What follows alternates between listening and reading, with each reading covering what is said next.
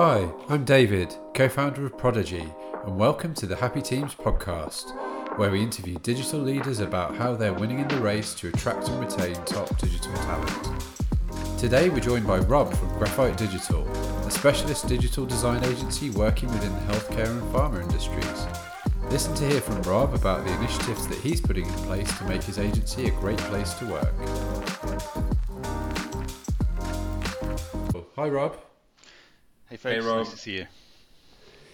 Thanks for joining us today. So, as always, we're really keen to get to learn a bit more about you and Graphite Digital and, and what makes you a great place to work. But before we dig into that, can you just tell us a bit a bit about the agency and what's your value proposition? Absolutely, yes. Um, so, Graphite is the health and pharma uh, digital experience agency. Uh, we specialize in global experience design and digital health innovation for health and pharma. And uh, we're a team predominantly made up of designers and researchers, um, project managers, as as uh, and obviously account management, marketing operations, etc. Um, but we're based in, based in the southeast of the UK. Uh, we have our main premises in Brighton, uh, which is uh, where we've been for 14 years. But uh, post COVID, we are a remote first agency, and so working across the southeast uh, of the UK and um, yeah, most of our clients there are international, so we serve them all from from the southeast of the UK. So, Rob, uh, I don't know. Um, so you know from our conversations before that this series is about exploring what um, tech industry leaders, heads of agencies, what are they doing to make their places uh, great places to work. We we've been speaking to a lot of people from various companies and agencies, and yeah, we'd love to hear from you. What is Graphite Digital doing to be an attractive employer? Of course, yeah. Well, you know, uh, having run the company 14 years, we've tried many things, and uh, and so we've we've got a sense of what works and what doesn't. Um, but when it comes to you know what makes it a great place to work, I think really that question is best um, placed to, at the team. You know, so I'd love to, to, to get their voice on this, but but what I've you know what I've heard and I, what we put our energy into um, is is to grow our culture and develop our culture, obviously, and um, and actually we've ended up in a place where we have a really strong culture, and I think everything we do supports. I suppose the three values that we have as a business. Um, now, values, of course, can be a little bit cheesy, right? Um, so I'll, I'll happily tell you what they are, but it is it is actually um, genuinely uh, important to us to to to have to have a, a clear um, explanation of these, but also you know you can feel it. That everyone can feel it. You know when they join the team and when they work within the team. Um, so the first value that we support through through all of our activity really is that we genuinely care, and I think um, it's it's evident that we as people genuinely care about each other, but also our clients and our client projects, and um, and you can feel that, and actually it's it's one of the, the criteria that we we hire for, um, and it's incredibly important to us. Another one is that we collaborate to innovate. So in this space, um, there is there are many many great ideas, but actually you need the best um, of best minds from different angles to come together in order to create the best ideas and, and products. And so you know, collaboration is absolutely the heart of how we work and how we embed that with our with our clients. Um, and um, and then thirdly, we endeavour for better. You know, and that speaks to a bit of humility as well, always knowing that no, nothing we can ever do is going to be perfect, but actually, if everyone has the mindset and is open to continuously learning and to improving, then um, then uh, it creates for a, a, great culture. And those three things uh, are, as I said, the, the values, but also um, give a great picture, I suppose, of, of who we are and what makes Graphite a place, a great place to work. Great, and, and thank you for sharing those. And I agree with what you said. Um, values can be perceived as cheesy, but they, I think, they form the essence of the identity of, of an organization. It's so crucial that they are first agreed upon and formulated um, from past experiences. these are best, you know, first you have to kind of rethink them regularly to think like, are we actually what we say we are? And and they need to come from from the people themselves, and they need to be genuine and authentic. Otherwise, they risk being cheesy and just kind of you know meaningless. So yeah, I completely agree with what you said, and totally is, is, is crucial. Uh, but yeah, we'd love to hear about uh, what you're doing in terms of you know practical initiatives or processes or whatever it is that, that facilitates first to live the values, but also how to, to make your your employees satisfied and, and happy and fulfilled in in your agency. Well, firstly, I, th- I, think I'd say at this point we've probably tried all the perks. you know, we've tried all the brownies through the post, and you know the, the surprise and delight, uh, and the, um, the, the health insurance, and, and, we have actually most of them, right? Mm-hmm. Um, but I don't. I think often those can get be a bit of a distraction. Uh, mm-hmm. Uh, I think at the end of the day, um, good people want to have the opportunity to grow. And I think if if your culture can enable that through a mixture of um, great opportunities in work and and, and perhaps uh, a culture which enables them to stretch their capability in a supportive way, um, I think that is probably the most attractive thing to certainly the talent that we're looking for. Mm-hmm. And um, and that's really that's enabled in many different ways, but one of the things is um, clear agency-wide procedure or process on, on really all of the, the services that we do. But not only that, but also sort of clarity in operational functions. So as an employee, how do I, um, you know, access information about my working environment or my my role? You know, just having everything beautifully presented, documented well, and a point of contact that is available to answer any, any question as well. I think that creates a, a real sense of safety and security um, that is an, enables everyone to perform well and to get into that stretch and, and support personal growth. Um, so yeah, and, and that honestly is is a cultural norm, but we have an amazing operations coordinator who who brings together those sort of that information and that cultural and that practical process in in different ways.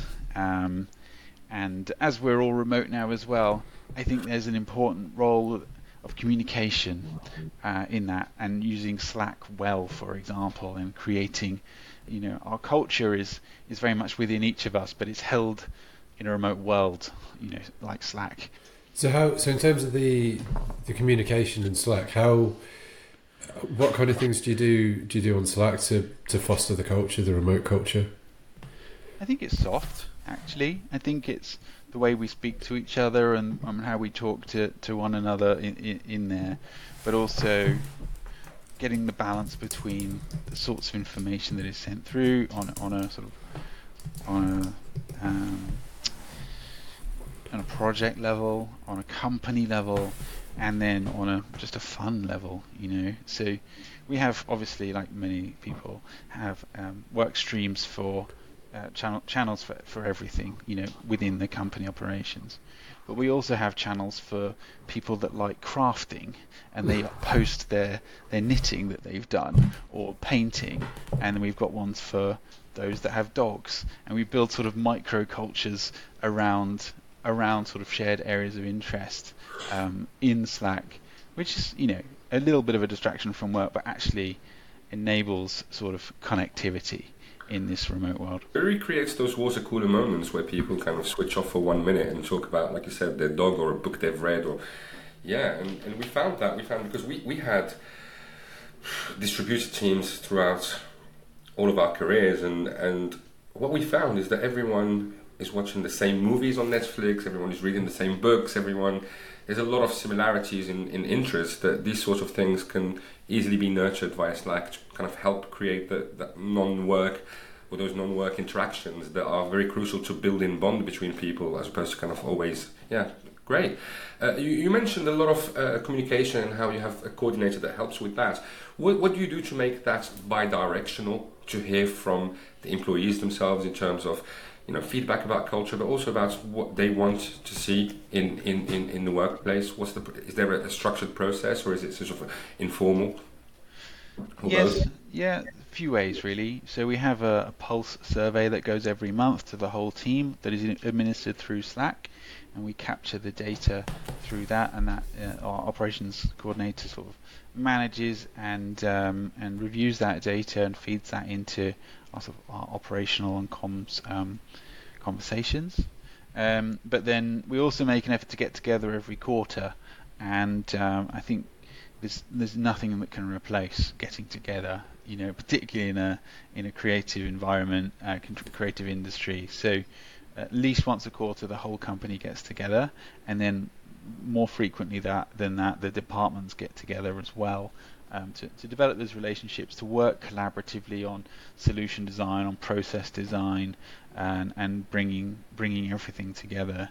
Uh, but one of the things we've, we've we've done for the last couple of years is on those quarterly updates, we really make the most of having everyone together, ensuring there's a, a, company update which is really engaging and everybody takes part in. It's not a a lecture. You know, it's really every department is represented there and has taken part in creating that content that is shared with everyone else. Um, and then something we've started doing recently is um, is doing a, a Q&A which is anonymous and live. So at the end of the, uh, session, in fact, throughout, people can be submitting questions of things that they've heard from from the central teams and want to sort of have clarified. And we started doing this fairly recently, and it's actually been brilliant because in the past, you know, particularly for junior people, it can be a bit daunting to put your hand up in front of the whole the whole company and ask a question um, because you know maybe it's a bit of a bold question or a stupid question they might feel, you know, and actually it, I don't think there are any stupid questions, but but but by making it anonymous and live, it really creates a, a fantastic dialogue between the business and um, the leadership. And uh, so some of those questions can be hard to answer, but they they they get the answers that they need or want in that moment, and that's something we'll definitely be continuing. Would love to hear some examples of uh, of some questions that you've got that either you found difficult to answer or maybe that put you on the spot. You know, just to share with with with, with uh, the audience and see uh, how you've handled it, if, if you care to share. yeah. Um, well, I think one of the, que- the, questions that's sort of going around the industry is, is whether we should all adopt the four day week. Yeah. You know, and that was um, that is a big question that's being posed to, to particularly service sector agency world with certain well-known companies going first and adopting it and them you know outwardly saying it's all brilliant um, but I think uh, that is a hard question that, that, I, that I faced in the moment, and I, would say it's certainly something we're considering. Um, and actually, I would really like to do that, but the practicalities of, of the way in which we work at the moment don't lend itself to that, and hmm. uh, there's many reasons why. but but I, I I like the question because I think if that's something that is important to people, we should mm-hmm. engage in that question, and um, it, it gives us a um, yeah starting point for a conversation. Mm-hmm. So what we've done is okay, well presumably that person would like a four day week, so um, and frankly wouldn't we all? But I think it is um, it, what it's meant is that we can quite quickly think about other things to create time for people. So what we've done this year, after the back of the question two months ago, was right. It's we've never done this before, but we're doing summer Fridays. Yeah, where every every summer, every Friday, sorry, throughout summer, it's a shorter day, mm-hmm. and um, it it's sort of yeah, it's it, we're meeting people in the middle where we can, mm-hmm. you know, um, but that was inspired by a good conversation. Mm-hmm. Yeah, that's well, great because it's it might seem it, it means that they can they know you're actually listening and you're trying and Exactly. It's not it's not nothing, and I mean the, the best day of the week to finish early is on a Friday, especially on the rare occasion that we actually have some nice weather. Uh, to be able to, to do that, I think I think that's a positive thing. Uh, Absolutely, yeah, and uh, and I think that, that, I'd love to continue that. So that anonymous, fee, you know, survey opportunity, that dialogue um, with the whole business, creating better conversations. My, my hope is that one day that people can ask the bold questions without it being anonymous, but actually, as long as long as the conversation has started now, they can they can um, we can really engage and support one another and uh, and also demonstrate the values in everything we say in response in, in mm-hmm. response to those questions. Yeah, and um, so that's great. You're giving a good example of giving giving everyone a voice. Are there any areas where you not only give them a voice, but but they they have a bit more of a say? I think the team have a voice uh, to quite a high degree. You know, uh, so one of the things I do is uh, when with every new starter, um, I meet them. I take the first meeting, and I give them a very short introduction to the company. But then I say, look, I'd like to know your ideas to make this a better place in three months and in six months. Um, and in that question, uh, well, well, firstly, because I think we can learn so much from new people coming into the business. They've all been yeah. in, in, different contexts, and genuinely very keen to to learn about their ideas. It speaks to that being endeavor, you know, we endeavour for better. You know, we we can uh, allow that um, and enable those questions to come through. Um, and uh, I, I think, yeah, we we create that moment regularly. So new people, three months, six months, they get that question. What's working well? What could be better? Ask me anything. Yeah, and then um, and then we continue that, you know, on a regular basis as well. And and that sort of ethos is carried through our through our internal comms and our line management sessions and and really everything, um, as well as you know, in that value we have collaborate to innovate. We we get the teams to design their own processes. You know, there's no point in me doing it. They know it. They know it much better than than I do, and so co-defining those processes together in collaboration um, and having that sort of that opportunity for question and answer and, and, and sort of defining where things are going as well. I'd say that's a fairly big part of our culture at this point. So, have you noticed the impact of these initiatives as you do them on things like retention or being more attractive as an employer, or do you even measure them? Do you have some some sort of um, KPIs or ways to measure the impacts of, of all of these things, and what has it been like? Yeah, so um, I would say we formalized these things now into certain working practices, and um, the, the the genesis of them has, has always been in our culture. You know, so we we really don't have a problem in retention. You know, people stay for a long time, and when they do move, it's because um, they've got an amazing opportunity, and they, would be stupid not to take it. You know, and I think great. We've done a great job there. You know, mm-hmm. we've managed to get to that great opportunity that, and it's time and ready for, for you to move to that. And I personally celebrate that because I think that's a win. You know, um, so in terms of do we measure item by item what's working, what's not? No, but I think. Um, yeah, we have a general sense of what works and what doesn't because we are quite close to it, and uh, and our sort of operations coordinator can feed in very quickly with what's working well and what's not as well. And we we were quite proud as well. Obviously, there's mixed feelings when good people leave, but equally, we had we had very good retention in our agency. And nine times out of ten, when people did leave, they'd go off to bigger and better things. And when we look at our alumni, it's like it's yeah, they all they all went to work either in house at big brands or bigger agencies on exciting stuff. Everyone just carried on forward, and you could see that you were a part of part of that. It's a nice feeling that you you helped them get there, um, for sure. That's honestly my favourite part of the job is people. you know, people um, leaving. definitely not that. But obviously, the practicalities of people leaving can be frustrating, but but developing and enabling uh, opportunities yeah. for people. And one of the things we do is we we do um, support a number of initiatives in um, young talent So we go into schools and talk about the opportunities in digital industry, um, just as somebody did for me 30 years ago at my school. They told me and showed me what it could be like. That started my career. That literally that day started my career, and I think actually it's kind of on us to to pass on that opportunity.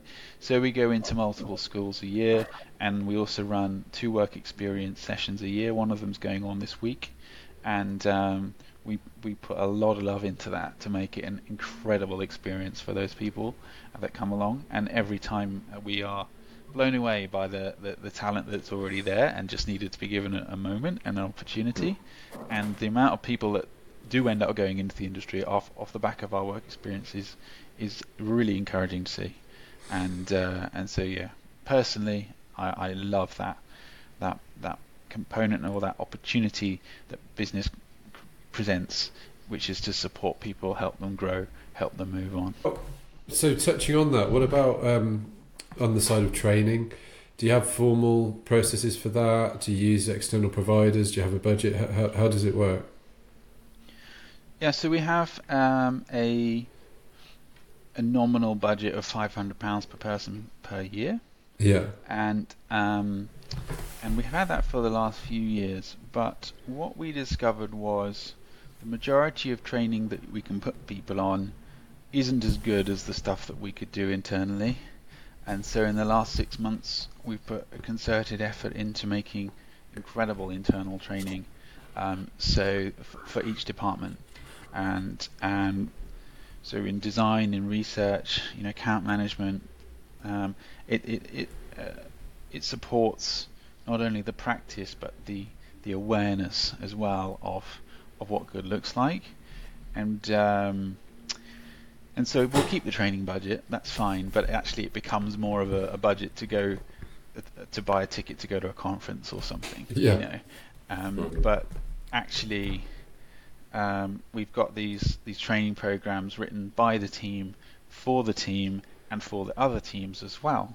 So, for Mhm. example, we've just finished uh, and launched really internally our, our first research um, training, and it's absolutely amazing. And we're basically going to put the whole company through it so that everybody knows um, to quite a high standard the, the ins and outs of research, so that when we are selling that to clients or running that pro- those projects, everyone can speak with authority on it. No, that sounds very, uh, very good. And obviously, whatever training you're going to build is going to be made to measure and bespoke to your needs. One question for you would be: out of everything we mentioned or we spoke about today, is there anything that you wish you've done earlier? Yeah, I mean, we live and learn, right? It's uh, there's so many there's so many things um, that I, I put into this. I think the thing that helps everybody is an absolute clarity around what the company does, how it creates value, and for whom. You know, and that helps very much externally, but also internally, because from that understanding, you can clarify um, the role expectations for everybody in a really detailed way, um, and then put those into matrices where uh, that people are tracked uh, and supported through their, their personal growth, um, and then it you know it feeds into ultimately a much uh, more cohesive picture for for the performance of, of the team, and um, and we were honestly for six years at least much more like a lifestyle business. We just hired great people, put them to work with great clients, did great work, and it was all good. Um, except it wasn't. It was really hard to manage, and it was a bit chaotic, and that doesn't really scale very well. So if uh, our next sort of season, as it were, um, became much more strategic, and, and to put in that there's that clarity for what the business does, the clear role expectations, the matrices for how people need to learn and progress, um, and then also how they interface with one another as well. So one of the um, the things that we've put in place in the last couple of years is a um, I, I think it's a fairly standard project management tool, but I'm not sure to what extent people apply it to business often, but we call it the RACI um, chart, which is uh, it stands as an acronym stands for responsible, accountable, consulted, and informed. And basically, we have a grid of every single department, and uh, and on on those me- on those measures, every part of the agency process. You know, which department is responsible, mm-hmm. accountable, consulted, informed on everything and even within the department, they have their end-to-end process, and they have a very a, cl- a clear picture of, of all of those things as well. Um, and I think that's become more essential in the remote world, the remote working world, mm-hmm. to have that clarity to manage everybody's expectations, and uh, and it's particularly helpful when you onboard people into those departments as well, because I don't know, you might have a client services team that used to do project management. The person was like incredible at project management as well as client services, but in your function, no, we just need to do client services, and these people over here are doing pro- project management. To have that level of clarity from day one reduces um, uh, day-to-day cross wires, yeah. cross wires, exactly. Yeah. It just helps manage expectations. So. Um, so yeah, I, I think that, that clarity of picture, the clarity of the agency process, roles and responsibilities, that's something that we've we've been doing for the last few years, and but I really wish we'd done that a lot sooner. And then, what about the future? What what other things have you got on the on the horizon that you're that you're planning to to have an impact on on the way of working? So, um, well, this this training actually is, is sort of we're early days in it. This interactive training, and we, we use a, a tool through which people can build e-learning. Basically, um, it's a drag and drop tool through which they can create courses, and we I think we've only just scratched the surface in the potential there.